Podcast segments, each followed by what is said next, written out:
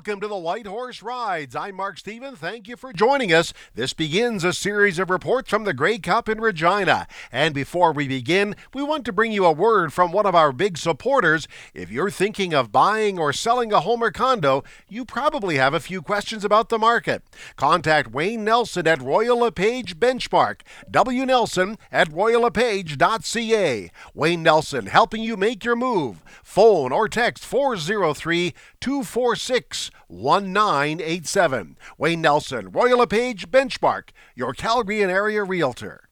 All right, it's a closed practice day at the Grey Cup in Regina today, so whatever secrets the Argos have, the health status of Winnipeg's Zach Collaros, and whatever the teams are working on, well, we'll have to find out another day. However, later tonight, the individual awards will be handed out in Regina. Winnipeg has four nominees, including quarterback Zach Collaros. The Argos have one, and the Stampeders have one nominee, Shawn Lemon, as the top defensive player. In my mind, he's a coin flip to win that award. Also, UFC product Tyson Philpot of Montreal. Well, he's the East nominee for Rookie of the Year. He had a tremendous season. He can be very proud of it. But Winnipeg's Dalton Schoen is ticketed for that award. He had one of the great rookie seasons ever. Today, a look at the Toronto Argonauts heading into the game. They are the underdogs, there's no getting around that. But they gave the Blue Bombers nearly all they could handle in their one regular season meeting. The Blue Bombers squeezed by Toronto 23 22, and that was only because of a missed extra point at the end of the game. To break down the Argos, I want to bring in Ben Grant. He's host of the Argos podcast named X's and Argos. In the Toronto market, he firmly keeps his eyes on the team. First of all, Ben, good to catch up with you. And before we dive into the Grey Cup and the Argos, I want to look back to the weekend. A big Toronto win and a tremendous atmosphere at BMO Field. Your thoughts? Yeah, just to start with what you said about the, the, the vibe there, it was electric. The atmosphere was like I haven't really seen it before because we did have a packed house last year at BMO for the East Final, but it was 50%, almost 50% Tiger Cats fans and 50% Argos fans. This was very different. The Alouettes fans did show up uh, in in terms of support, and and they were fantastic. But it was a heavy, heavy Argos crowd, and the Argos haven't been drawing that well, as everybody in the CFL knows. Uh, that's been a struggle and to to have over 21,000 there for this game was big because it's a stadium that even when there's only 12,000 there gets extremely loud and you could see it affecting the players there was a real energy to it uh, the the players were hyped up from the, the word go and and you saw it reflected in their play on the opening drive. They they looked ready for business. And last year in the East Final it was field goal after field goal and this year that wasn't going to happen. They opened the game with three straight touchdowns. So uh, it was it was just a it was a team that looked like they had been there and done it wrong before and weren't going to make that same mistake again.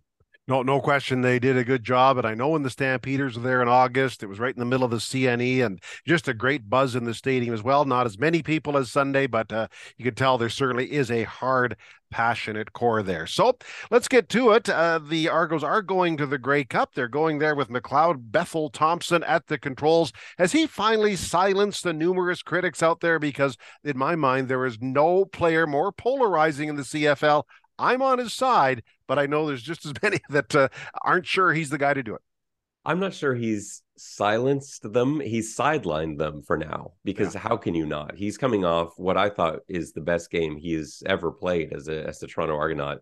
And he he is I don't know I've never really understood it with him. He is so polarizing. I, I think part of the reason for it is that it does seem like in a lot of games there are is maybe one throw he makes where there's a wide open receiver and he just you know sails it over his head or or what have you and i think it's easy for fans to point at that and say well good quarterbacks don't do that and certainly early on in his career he did make mistakes but that hasn't really been the McLeod Bethel Thompson we've seen over the last couple seasons. And one stat that I, I want to give you, which is my favorite McLeod Bethel Thompson stat uh, of the entire year, and I think it it illustrates how much work he's put into his craft.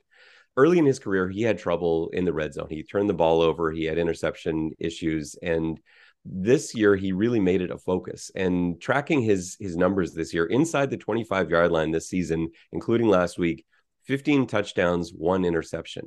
And I think every team in the league would take numbers like that whenever the Argos have the ball in the scoring position, he's not going to make a mistake. You know, one one interception and 15 touchdowns, that ratio is is fantastic. And and I don't know how how people don't want to cheer for a guy that is putting everything on the line every mm-hmm. week. He takes more big hits than anybody in the league and just gets right back up. Even last week, he didn't take a sack, but you watch the replay of that beautiful touchdown toss he has to Kurleigh Gittens Jr.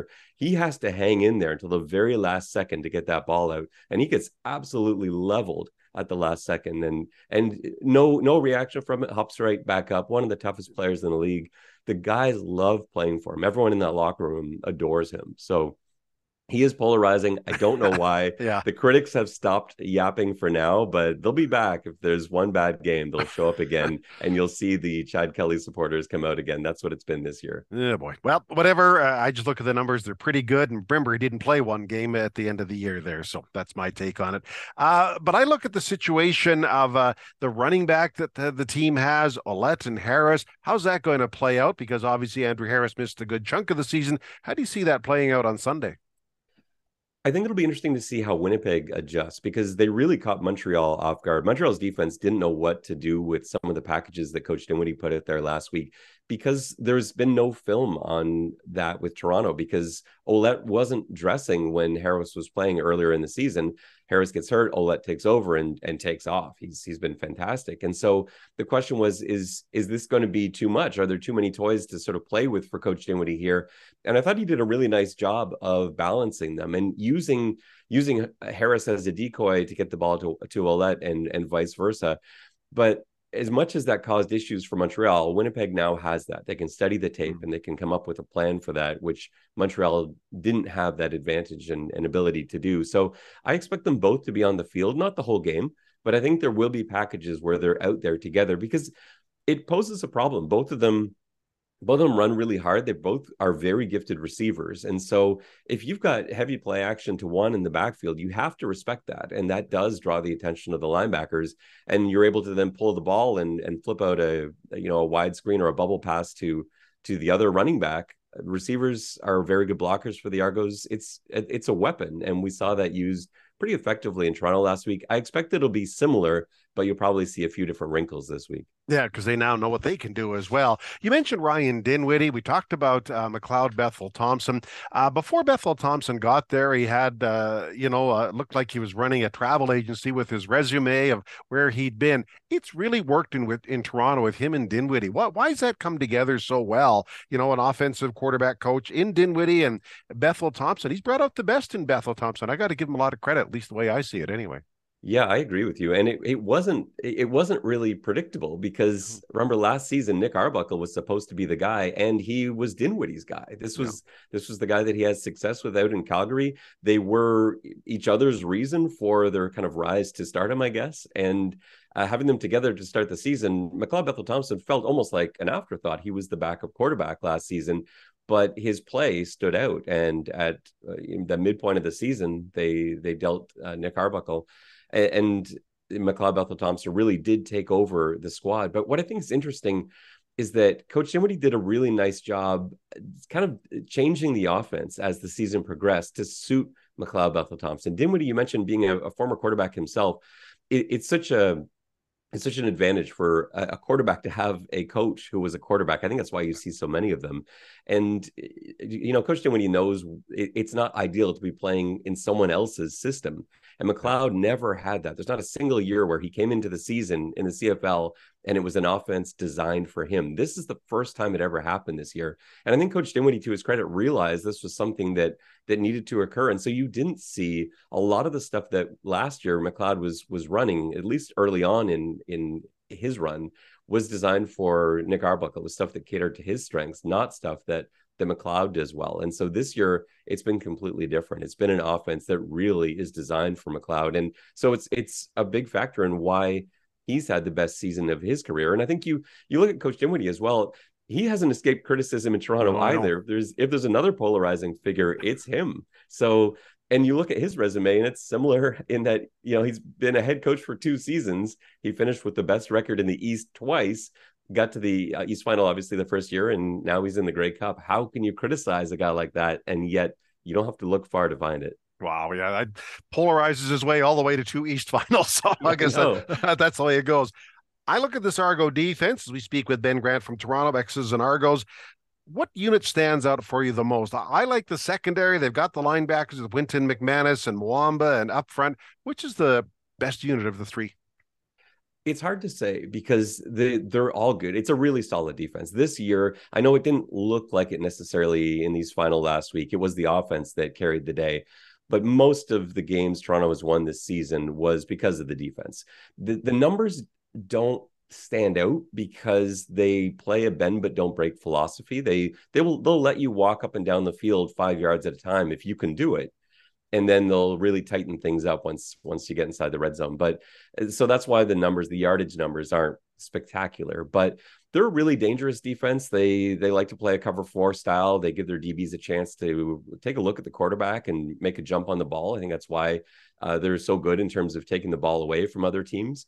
But yeah, you look at like the defensive line, for example. They they've got two guys that are sitting on the bench. They, they're, they're sorry that aren't even dressing who I, I, think are fantastic players, and like you know Ali Fayad, who's like MAC Player of the Year, Jared Brinkman, who was two-time um, Missouri Valley uh, Conference Player of the Year, and these guys aren't even getting to dress, and so there's just uh, talent all over that defensive line room. The linebackers in Muamba, who's one of the best middle linebackers in the league, and I think Wynton McManus was the best player, uh, uh best defensive player I saw this year uh, the, and the, funny enough, the the only the only guys that I think could give him a run for that are on Calgary, and so you are very familiar with those yep. defensive players. Wynton McManus was playing at that level along with along with Judge and, and Thurman and Lemon and those guys. He was that much of a game changer. Um, so losing him does hurt that positional group. And then, yeah, the secondaries has been fantastic. And it wasn't necessarily all the guys we thought we were going to see coming into the season. A few of them were released or traded away to start the year. Uh, but yeah, Tarvarus McFadden has really stepped up. DaShaun Amos, uh, I think people in Calgary are probably familiar with a lot of the rest of the secondary and Richardson yeah. and Metchie and Amos. And and Jamal Peters has been a terrific find uh, these last two seasons. And he leads the league in interceptions, created another turnover last week.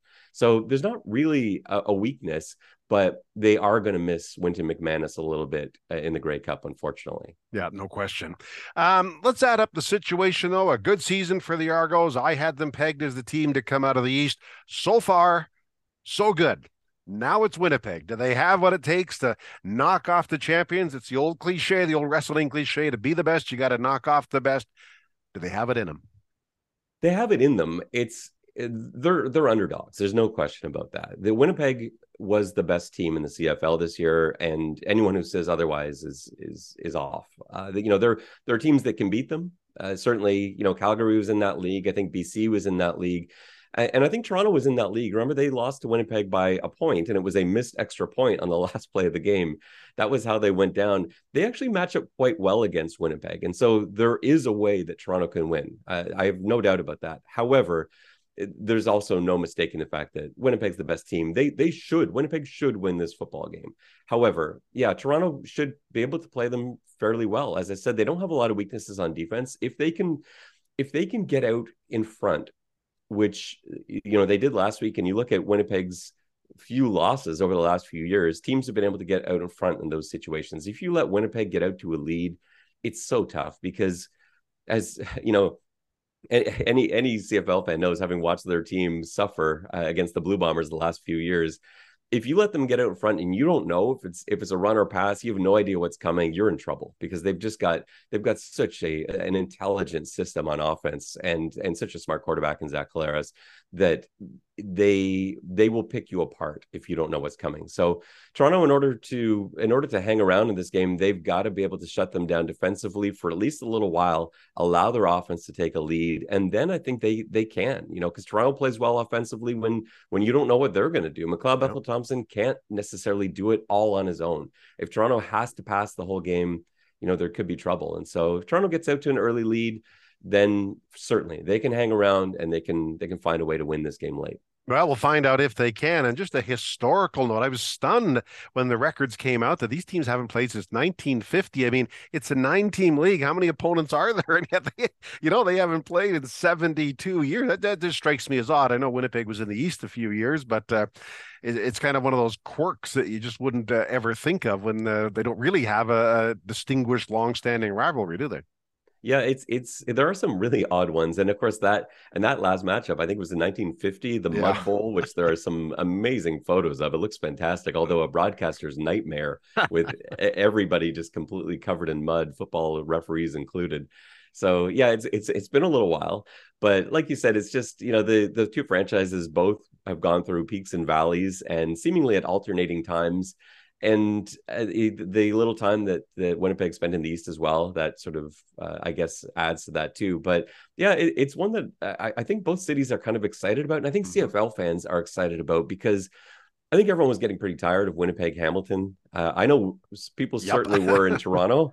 And so, yes, Winnipeg's there again, but at least it's somebody new this time, some new faces. So I think the CFL world is at least a little excited about that. But yeah, in terms of the the actual rivalry, it, there's not really one there per se. Um, but they've historically had some interesting battles. And another one that I didn't realize until this week, which I really should have known, is that Toronto has won uh, all six of their last Grey Cup appearances, I believe, yep. going back into the '80s. The last six times they've they've been in the Grey Cup, they won it. So there's some some historical uh, trends that are on Toronto's side here. Now, I'm fully aware of three of those last six victories. I can tell you that. So there you go. So, well, maybe they'll start a new rivalry uh, this week. Ben, thank you very much for the update. We'll look forward to the game in Regina and should be a lot of fun. And as every game does, new memories and new uh, heroes will be created. Thanks so much. Our thanks to Ben Grant from the podcast X's and Argos. Thanks for joining us. We'll have daily updates from the Grey Cup. That's the White Horse Rides. I'm Mark Stephen. Thanks for listening. Oh.